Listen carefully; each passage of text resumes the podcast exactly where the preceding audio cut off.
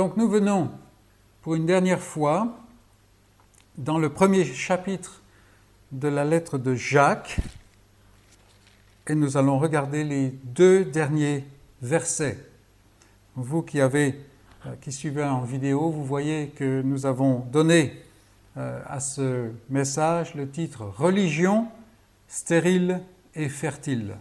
Bon, on va voir un peu pourquoi, mais lisons les versets 26 et 27 et rappelons-nous ce que nous avons étudié déjà depuis le début dans cette lettre de Jacques. Donc Jacques dit ici, si quelqu'un croit être religieux sans tenir sa langue en bride, mais trompant son corps, son cœur, la religion de cet homme est vaine. La religion pure et sans tache devant Dieu notre Père consiste à visiter les orphelins et les veuves dans leur affliction et à se préserver des souillures du monde. Et c'est la parole de Dieu. Nous arrivons donc aujourd'hui à la fin de notre étude du premier chapitre de la lettre de Jacques. Hey, je dois avouer que personnellement, ces messages ont été une grande bénédiction.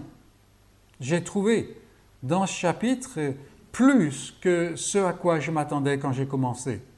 Et euh, je suis un peu triste d'arriver à la fin du chapitre, d'une certaine manière. Mais la beauté avec la parole de Dieu, c'est que nous pourrions recommencer l'étude et trouver encore plus de richesse, n'est-ce pas? Alors, ce matin, nous arrivons aux deux derniers versets et j'aurais pu prendre comme titre Religion vraie et fausse. Mais j'ai choisi plutôt stérile et fertile parce que je voudrais souligner un aspect de ce qu'on trouve dans les mots de Jacques. En effet, il est aisé de penser qu'il dresse un contraste entre le croyant et le non-croyant. Et il est certain que dans quelques mesures, ces paroles pourraient s'appliquer à un tel contraste, à une telle situation. Parce que euh, la religion qui est vaine, c'est la religion de l'incroyant. Et la religion qui est pure, qui est parfaite, c'est la religion du croyant. Nous allons le voir, nous allons développer cela. Mais Jacques écrit ici dans cette lettre à des frères bien-aimés, comme il a dit avant, des frères bien-aimés de moi. Il écrit à des croyants, pour la plupart, ou tout au moins, à des gens qui font profession de croire. Et Jacques ne montre pas qu'il doute cette chose. S'il est vrai que des hypocrites peuvent se glisser dans l'Église, il est aussi vrai que la flamme de la foi peut parfois brûler bien bas chez les croyants eux-mêmes par moments. C'est malheureux, mais c'est ainsi. Et dans un tel cas, mes amis, il est difficile de distinguer le croyant du non-croyant.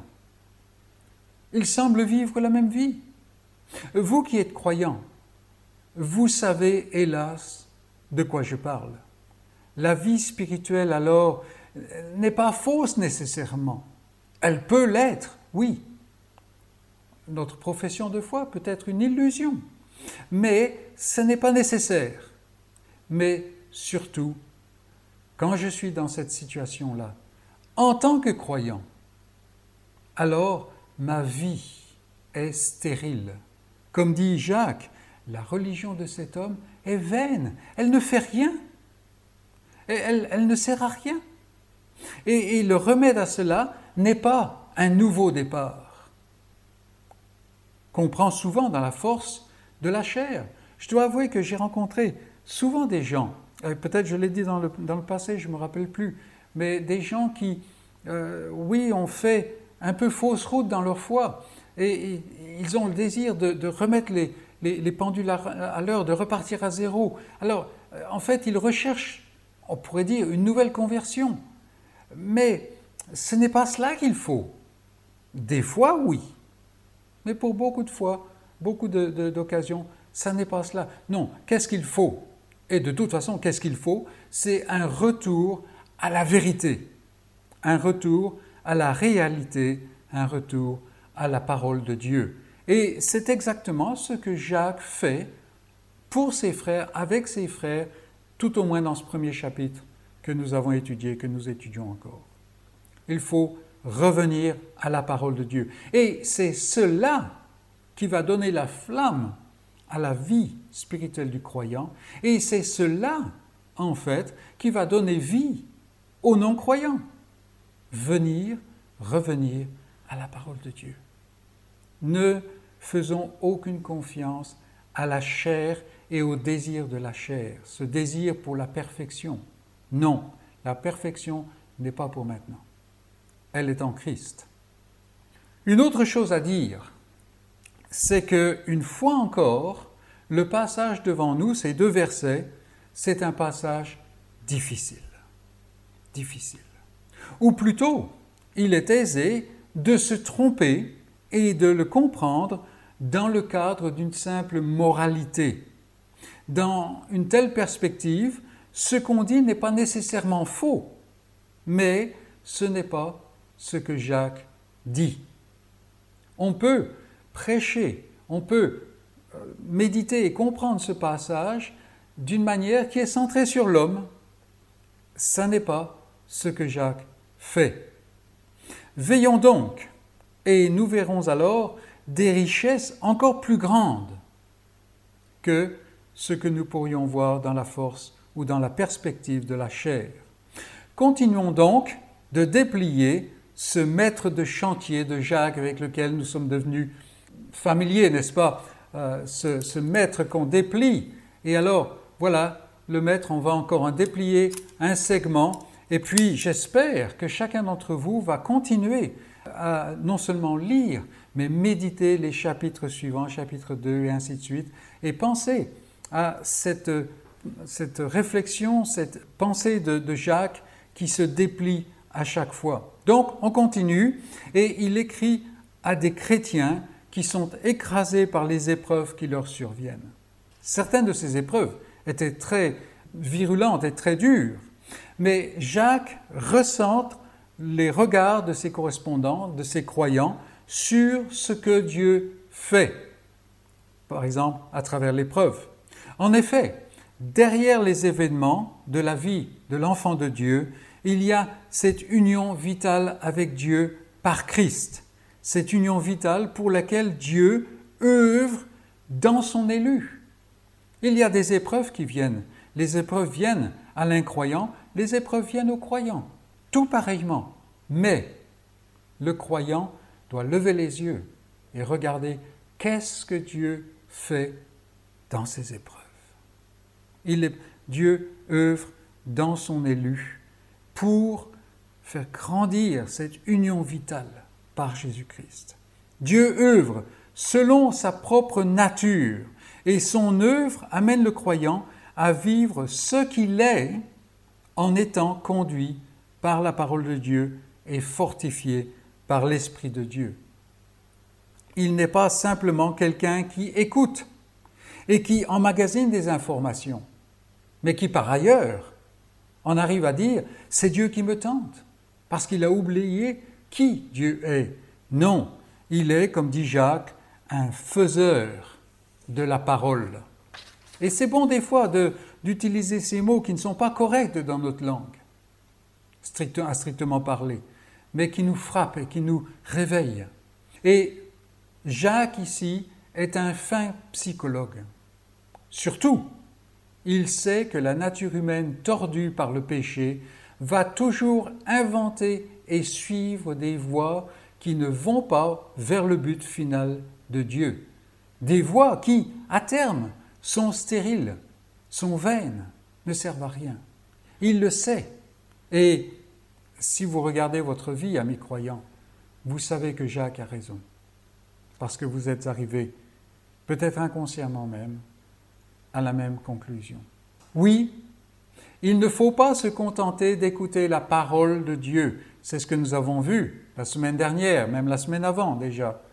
Il faut la mettre en pratique. Il ne faut pas être simplement un auditeur, mais un faiseur de la parole. Il faut la faire, il faut vivre la parole. Mais, poursuit Jacques, il est possible à ce point de s'égarer encore et de se tromper dans une illusion.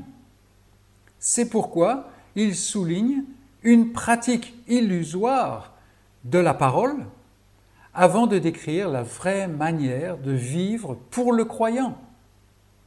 Il y a une religion qui ne va nulle part, qui n'accomplit rien, et il y a une religion qui en fait est fertile.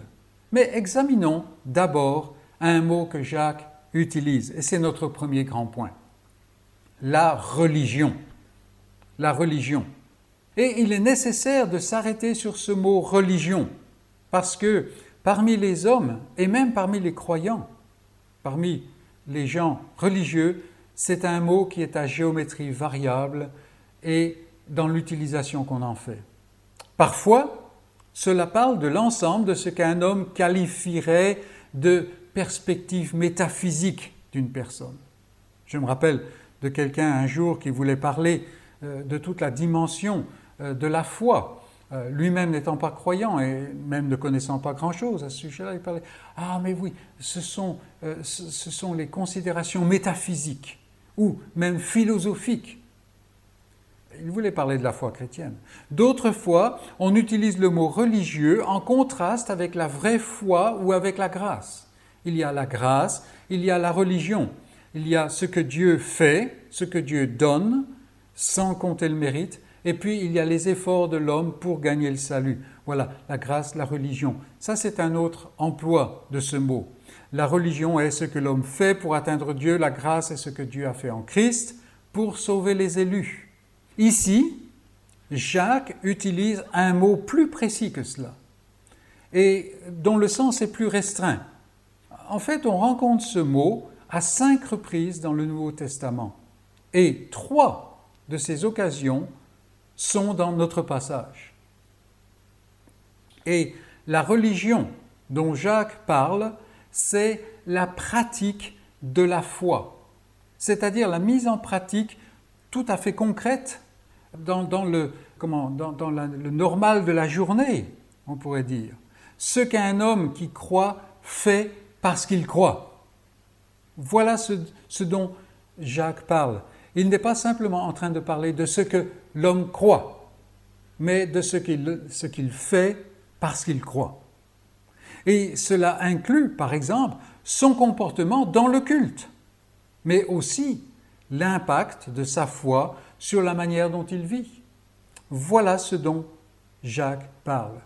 Il ne faut pas se contenter d'écouter, il faut le faire, mais il faut aussi veiller à faire ce qu'on entend, à mettre en pratique ce qu'on entend. Et il faut aussi veiller à le faire correctement, dans la bonne voie. Jacques contraste donc deux manières de vivre ce qu'on professe croire, ce qu'on professe être. Je suis croyant, c'est-à-dire je crois, et maintenant Jacques va nous montrer, il y a des gens qui vivent cela d'une certaine manière, probablement parce que leur foi a commencé à baisser, comme ces, gens à qui il parle, parce que les épreuves sont devenues des montagnes et occupent toute leur perspective mais il y a une autre manière.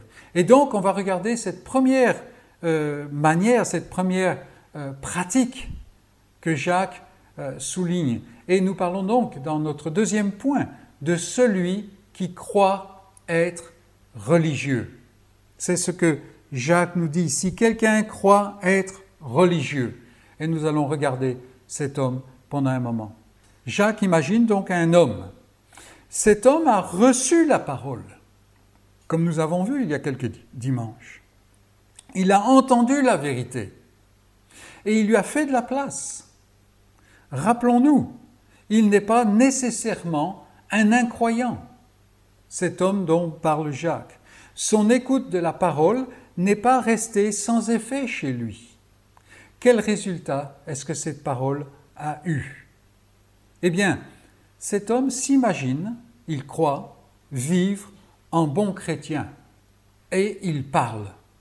Il parle. Un sujet surgit dans les échanges entre frères. Cet homme-là, il sait et il le dit. Vous abordez telle ou telle question, cet homme sait et il en parle. Si vous êtes croyant, vous savez de quoi je parle, parce que, comme moi, vous avez, hélas, été souvent cet homme-là. Celui qui parle, qui parle, qui parle. Mais ce n'est pas tout. Déjà, ce n'est pas la bonne voie. Comme disait quelqu'un, peut-être les gens pensent que vous n'êtes pas intelligent. Eh bien, gardez le silence afin de ne pas prouver qu'ils ont raison. Mais ici, Jacques va plus loin que cela. Ce n'est pas tout. Parler sans arrêt, donner son avis sur tout, n'est pas la, manière de la meilleure manière de vivre sa foi. Mais ce peut être parfois une simple marque d'immaturité. Le cas de cet homme est plus subtil et plus précis. Non seulement il parle sur tout, non seulement il ne tient pas en, bride sa langue, mais il s'imagine, et c'est là le problème, il s'imagine que cela montre, que cela prouve qu'il est en bonne santé spirituelle. Il croit être religieux. Sa manière d'être un faiseur de la parole est de discourir et rien de plus. Il n'exerce pas de restreinte sur sa langue. Et Jacques aura beaucoup de choses à dire sur la langue. Ici, euh, nous allons le laisser de côté. Mais en fait, cet homme-là, il laisse la langue parler, il laisse le cheval s'emballer. Mais il s'imagine que cela montre qu'il est en fait un chrétien mature, un homme de Dieu. Et c'est là le, côté tragique, n'est-ce pas? Or, ce faisant, il est dans une mauvaise posture.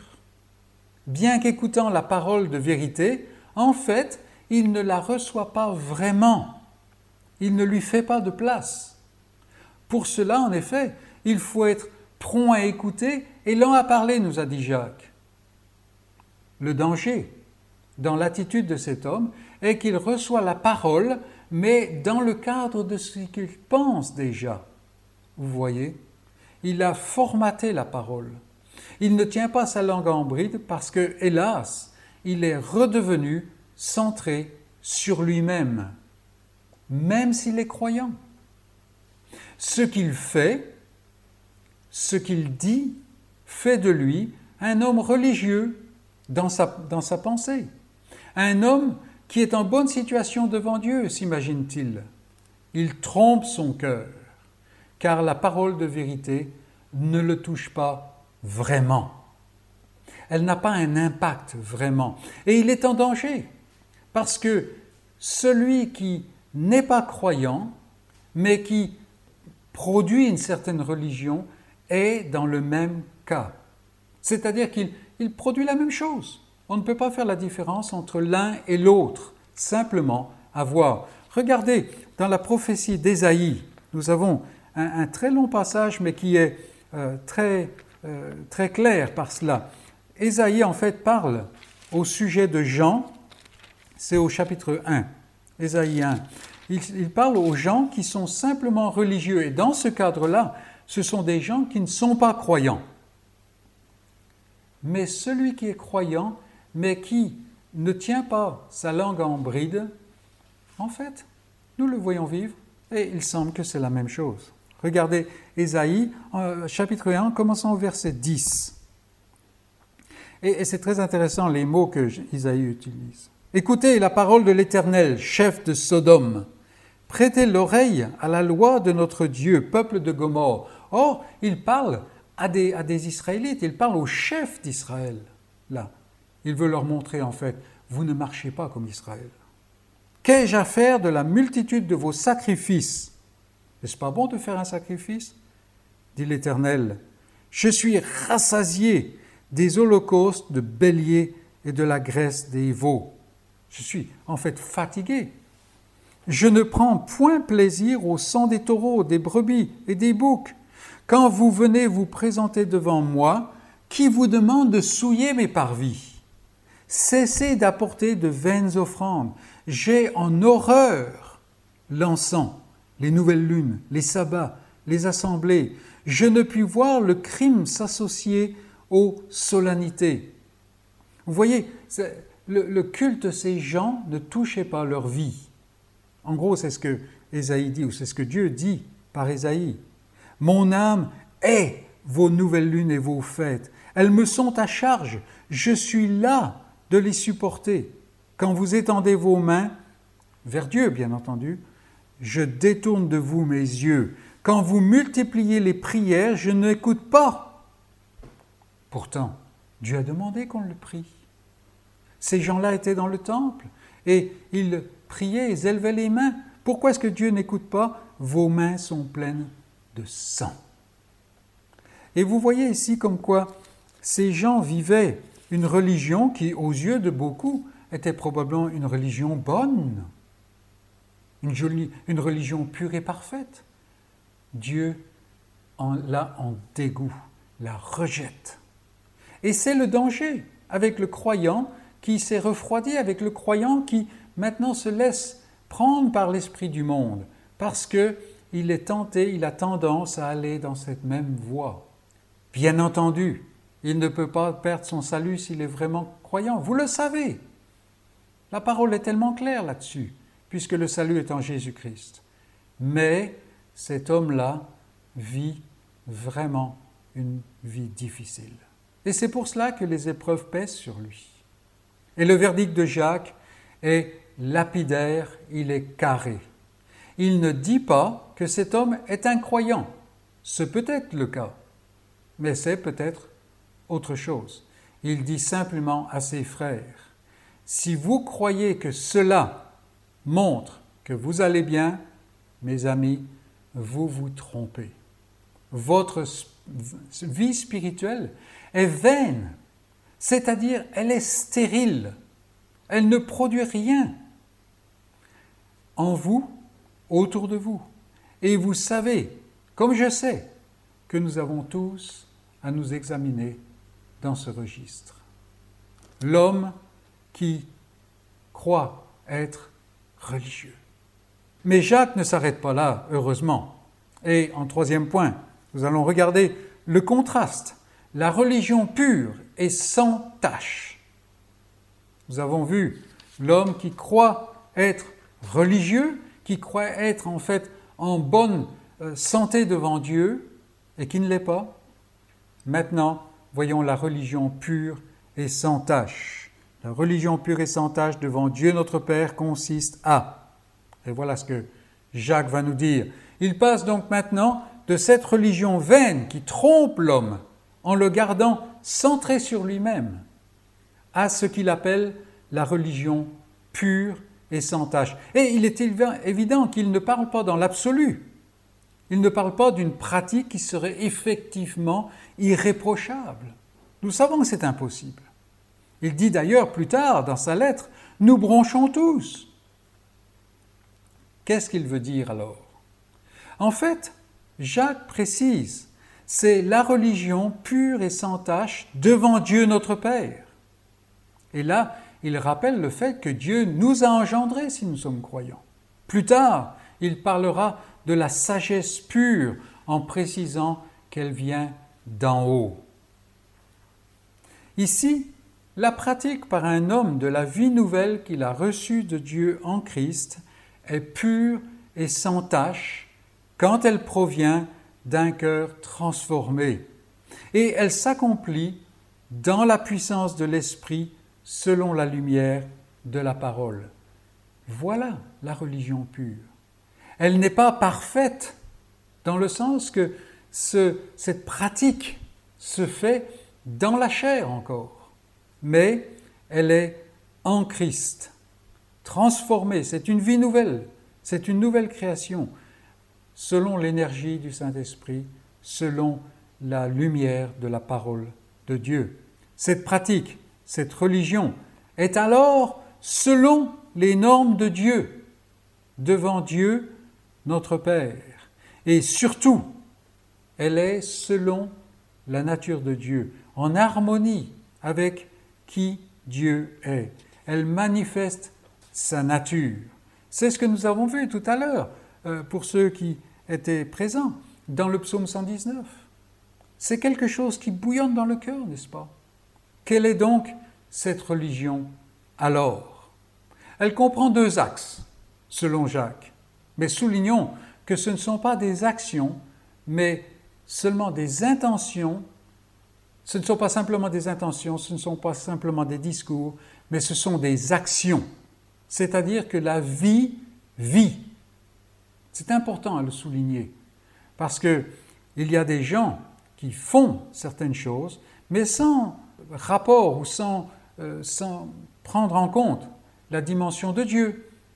Mais il y a des gens qui parlent toujours, comme nous avons vu, qui ne tiennent pas leur langue en bride, mais qui ne font jamais rien. Première action, ou première, premier axe, je dirais, que Jacques souligne, visiter les orphelins et les veuves. Là encore, vous vous en doutez, il convient de préciser que ce n'est pas une recette que Jacques euh, enjoint ici, quelque chose à faire littéralement qui serait la somme totale de la vie en Christ. Oui, ce peut être le cas. Si vous avez dans votre euh, cadre de vie des orphelins, des veuves, ce sont des choses euh, qu'il faut tenir en compte, auxquelles il faut prendre compte. Oui, oui. Mais Jacques utilise cela comme code pour en fait parler de quelque chose de beaucoup plus profond, de beaucoup plus fondamental.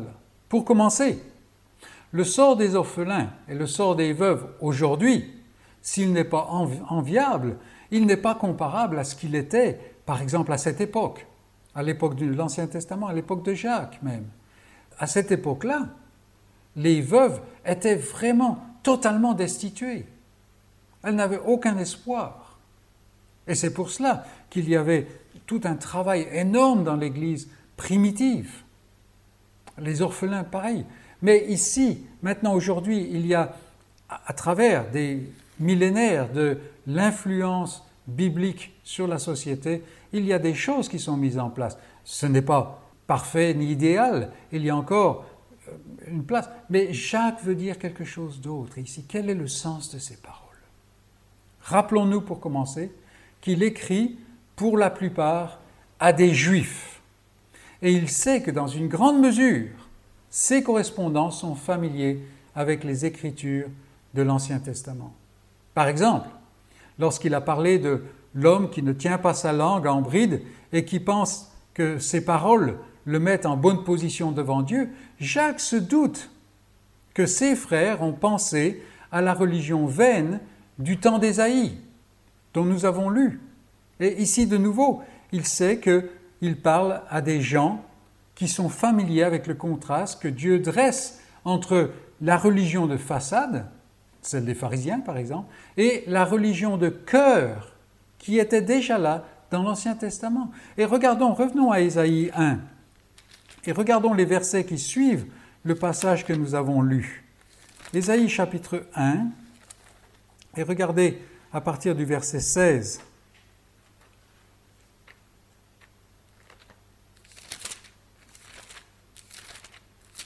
Voilà, dans le chapitre 1, la prophétie d'Ésaïe, nous avons donc lu les versets 10 à 15 en parlant de la religion vaine.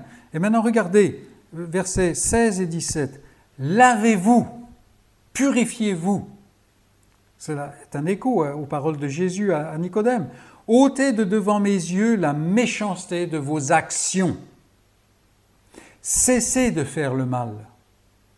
Apprenez à faire le bien. Comment? Avec la parole de Dieu. Recherchez la justice. Ça, c'est selon la nature de Dieu, n'est-ce pas? Et la nature du royaume. Protégez l'opprimé. Faites droit à l'orphelin. Défendez la veuve. Et, Jacques sait que ses correspondants sont familiers avec ce concept, en fait, qui revient à plusieurs endroits dans, dans l'Ancien Testament. Ce n'est pas dans ce passage seulement d'Ésaïe. Oui, prenez soin des plus démunis et des plus exposés, mais surtout, surtout, mes amis, que vos actions découlent d'un cœur lavé, purifié, renouvelé, un cœur nouveau. Voilà la religion qui atteint la norme de Dieu, qui est selon, qui est devant Dieu notre Père, qui est selon ce que Dieu veut, car elle découle, mes amis, de la vie nouvelle de Christ dans le, cœur du croyant. Et Jacques utilise euh, certains termes qui montrent que c'est bien là sa pensée. Il est en train de parler de cette religion de cœur, de cette pratique qui en fait exprime ce qui est à l'intérieur. Premièrement, il utilise le mot visiter. La religion pure et sans tâche devant Dieu notre Père consiste à visiter les orphelins, les veuves. Jacques, ici, n'est pas en train de parler d'aller voir la veuve et l'orphelin chez eux, de passer un moment avec eux avant de repartir en cochant une case en disant bon voilà ça c'est fait. C'est pas dans la liste les choses à faire aujourd'hui. Non, ce mot parle de la manifestation de la grâce de Dieu. Par exemple, si nous allons dans l'avant-dernier livre de l'Ancien Testament, Zacharie, et euh, nous allons au chapitre 10, Zacharie donc, un prophète de la grâce, chapitre 10, regardez le euh, verset 3. Ma colère s'est enflammée contre les bergers, contre les conducteurs qui n'étaient pas de vrais conducteurs, et je châtirai les boucs, car l'Éternel des armées visite son troupeau, la maison de Judas.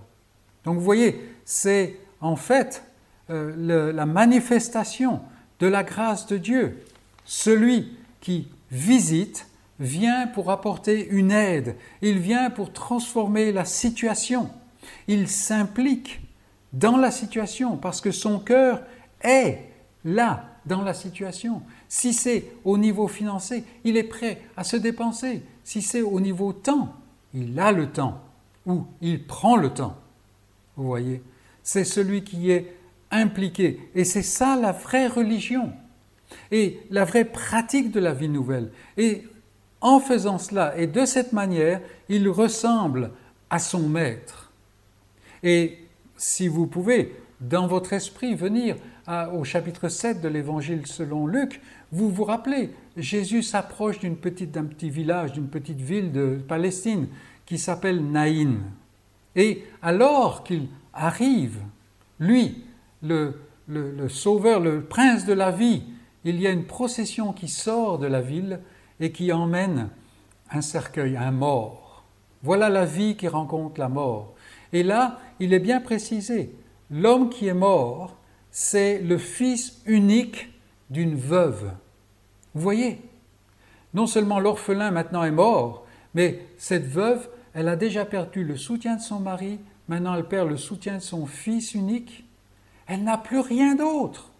Elle n'a plus rien d'autre. Et Jésus, vous le savez, il demande d'arrêter la procession et en touchant le cercueil, il ordonne au mort de se, de se lever et le mort vit et il le rend à sa mère.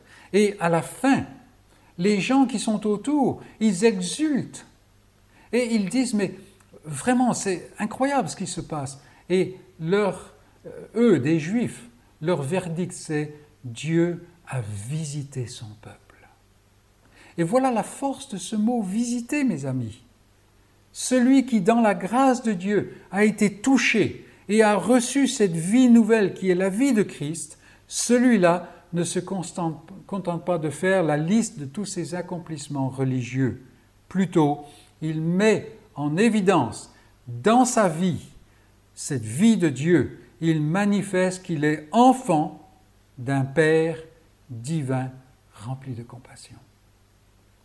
La religion pure et sans tâche devant Dieu, notre Père, c'est de visiter, de visiter, s'impliquer. Mais Jacques aussi utilise une autre expression, visiter la veuve et l'orphelin dans, leur, dans leurs afflictions. Là encore, euh, Jacques ne parle pas d'un devoir religieux accompli dans le but de se sentir en règle devant Dieu. Non, non. Rappelons-nous qu'il écrit à des gens dont la vie est devenue, pour une bonne part, centrée sur elle-même. Alors, ce n'est pas nécessairement égoïste, parce que là, il y a une connotation qui est négative, moralement. Non, ce sont des gens qui, dont la vie est devenue égocentrique. Ils sont centrés sur eux-mêmes. C'est moi et mes circonstances. Pourquoi est-ce que Dieu me fait ça? Et au lieu de cela, tournez les regards vers l'extérieur et voyez les occasions que Dieu vous fournit pour manifester quelle est sa nature de compassion et de grâce. Et alors que vous faites cela, vous vous oubliez vous-même. Et en outre, vous verrez que les montagnes de vos épreuves sont petites. Il y a d'autres épreuves qui sont bien pires. Donc la religion, pure et sans tâche, c'est de visiter les veuves, les orphelins dans leurs afflictions. Non pas simplement pour retirer quelque chose pour soi-même, mais pour se dépenser, pour manifester Dieu, montrer que cette vie que je possède par la grâce, c'est la vie d'un Dieu qui est de telle nature. C'est très important, mes amis. Mais Jacques ne s'arrête pas simplement à cela. Nous avons parlé de deux axes. Le premier axe, c'est cette compassion en pratique. Le deuxième axe, et, vous voyez bien entendu le, danger de, de restreindre cela à un niveau seulement moral. C'est moral, mais c'est beaucoup plus. C'est beaucoup plus. Et c'est merveilleux. Mais le deuxième axe, c'est se préserver des souillures du monde. La religion pure et sans tâche devant Dieu notre Père consiste à visiter les orphelins et les veuves dans leurs afflictions et à se préserver des souillures du monde. Quand on aborde ces mots, il est courant de s'engager dans un enseignement au sujet du combat que le chrétien mène contre le péché qui demeure en lui. Un combat à mort, on peut dire. Et effectivement, le vrai croyant est engagé dans un tel combat acharné qui est sans merci et qui va jusqu'au bout. Et cela dure, cela continue jusqu'à la fin. C'est le combat qu'on voit euh, que Paul mène, lui un apôtre, en Romains 7, n'est-ce pas Où il se voit comme un misérable, qui a besoin d'être délivré de cette nature terrible. Mais ce combat-là est vrai. C'est un combat terrible? C'est un combat qui euh, ne touche pas simplement les gens immatures, mais Paul lui-même le montre comme étant sa, son expérience. Non seulement il est croyant, mais il est apôtre, il est missionnaire, il est très utilisé. Et il a ce combat en lui. Mais, mes amis, ce n'est pas exactement ce dont Jacques parle ici. Il mentionne ici les souillures du monde. Il parle donc de ce qui est à l'extérieur et il dit ce qui est là, mes amis, à l'extérieur, c'est souillé. Et cela souille. Il n'y a rien qui soit propre. Gardez-vous pour qu'aucune tâche du monde ne vous touche. Cela montre tout de suite quelle est la nature du monde. C'est un monde qui est sale et qui salit. On ne peut pas venir en contact avec le monde sans qu'il laisse des taches sur celui qui le touche. Et, celui-là peut ne pas être conscient du fait qu'il est, que, la tâche est là. Il y a des tâches qu'on voit évidemment. Il y a d'autres tâches qui viennent de simplement le contact régulier avec quelque chose qui n'est pas totalement propre. Et on ne les remarque pas. Euh, par exemple, vous avez euh, du mobilier qui est en tissu, par exemple. Eh bien, à, mesure de vous mettre dessus et ainsi de suite, de, vous asseoir sur le canapé, eh bien, ce canapé se salit. Mais on ne le voit pas tout de suite. Mais un jour, en se levant, vous regardez, vous dites, mais comment est-ce qu'on en a pu arriver là? Voilà, ça, ça nous montre une illustration pour la souillure du monde. le monde est un cadre qui souille. Et Jacques ne parle pas seulement des choses évidemment sales du monde, mais du monde. Et je me demande si nous avons vraiment conscience du fait que tout dans le monde est souillé et souille. Tout.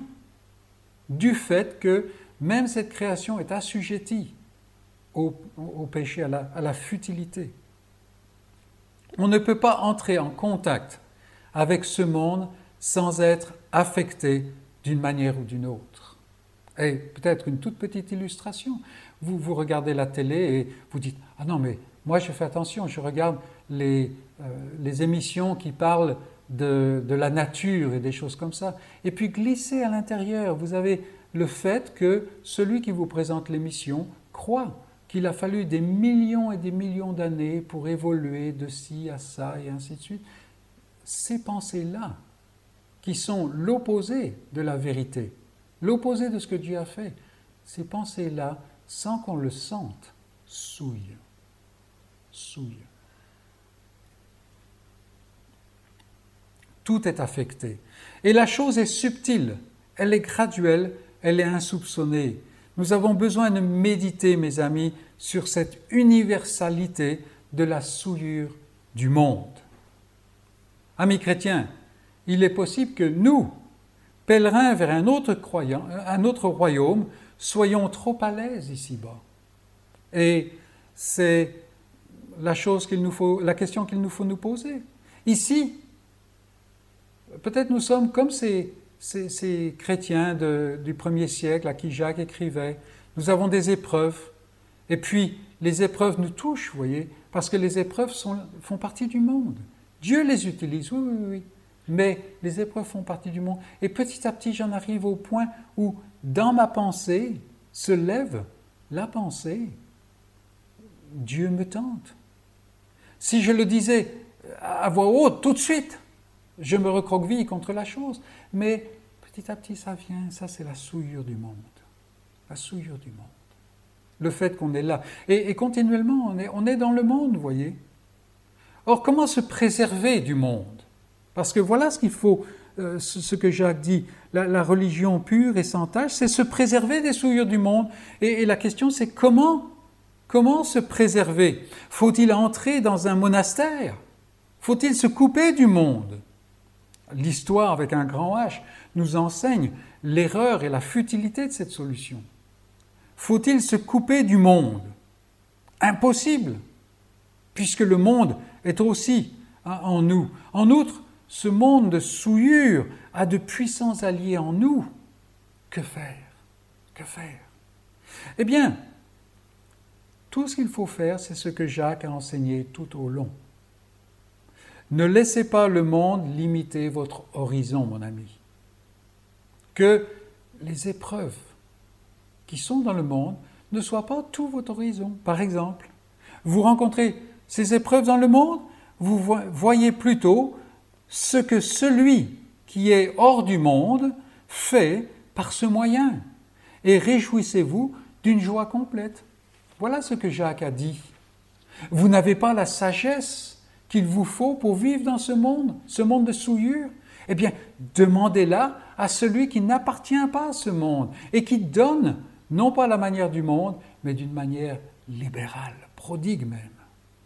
Mais ne demandez pas à la manière du monde. Demandez d'une manière qui provient de cette vie que Dieu donne. Une manière qui ne voit que Dieu, qui n'est pas à regarder à droite, à gauche. Vous êtes tenté de dire, euh, comme le monde, que Dieu est votre problème, que c'est lui qui vous tente. Regardez plutôt qui est celui qui n'est pas dans le monde. Il est bon. Il n'est pas tenté, il ne peut pas tenter. Voyez qu'il nous a engendrés et, donc donné cette même nature que lui. Vous êtes, le croyant est participant de la nature divine et il l'a fait par sa parole de vérité, de sorte que maintenant vous êtes une nouvelle création. Vous n'êtes pas de ce monde. Et dans, vous êtes dans le monde, mais pas du monde. Et c'est pour cela qu'il y a cette, cette répulsion, n'est-ce pas? N'agissez pas, mes amis, comme le monde. Si euh, ce monde qui est si lent à écouter, si prompt à parler, ce monde qui ne restreint pas sa langue, eh bien, n'agissez pas ainsi. Préservez-vous de ces, de ces dynamiques qui proviennent du monde. Non, rejetez toute souillure, rejetez tout débordement de méchanceté qui souille. Et ça, c'est l'esprit du monde, voyez. Que faire alors? Que faire alors? Est-ce que c'est simplement cette lutte qu'il faut faire et puis finalement on espère qu'on va arriver et puis passer la porte du ciel juste à la dernière minute, un peu par chance? Non, non, que faire alors? Recevez la parole plantée en vous. Faites-lui de la place. Donnez-lui la place dont elle a besoin, qu'il faut qu'elle occupe. Soyez cette bonne terre qui fait de la place à la semence et qui la laisse grandir, qui lui donne tout ce qu'il faut pour grandir. Pourquoi? Parce que c'est une terre qui a été préparée par l'Esprit de Dieu. Cessez de vivre comme vous étiez, centré sur les épreuves, une victime des événements, car Dieu a fait quelque chose. Désormais, entendez la parole, mettez en pratique la parole. Pas seulement par des imaginations toutes humaines. Je suis bien bon chrétien, je comprends toute la théologie, je sais ce qu'il faut faire, et ainsi de suite. Je respecte la loi de Dieu parfaitement. Non Non, pas de cette manière, mais d'une manière qui manifeste que vous êtes de Dieu. Une manière qui fait que le monde autour de vous ne peut pas vous supporter d'une certaine manière.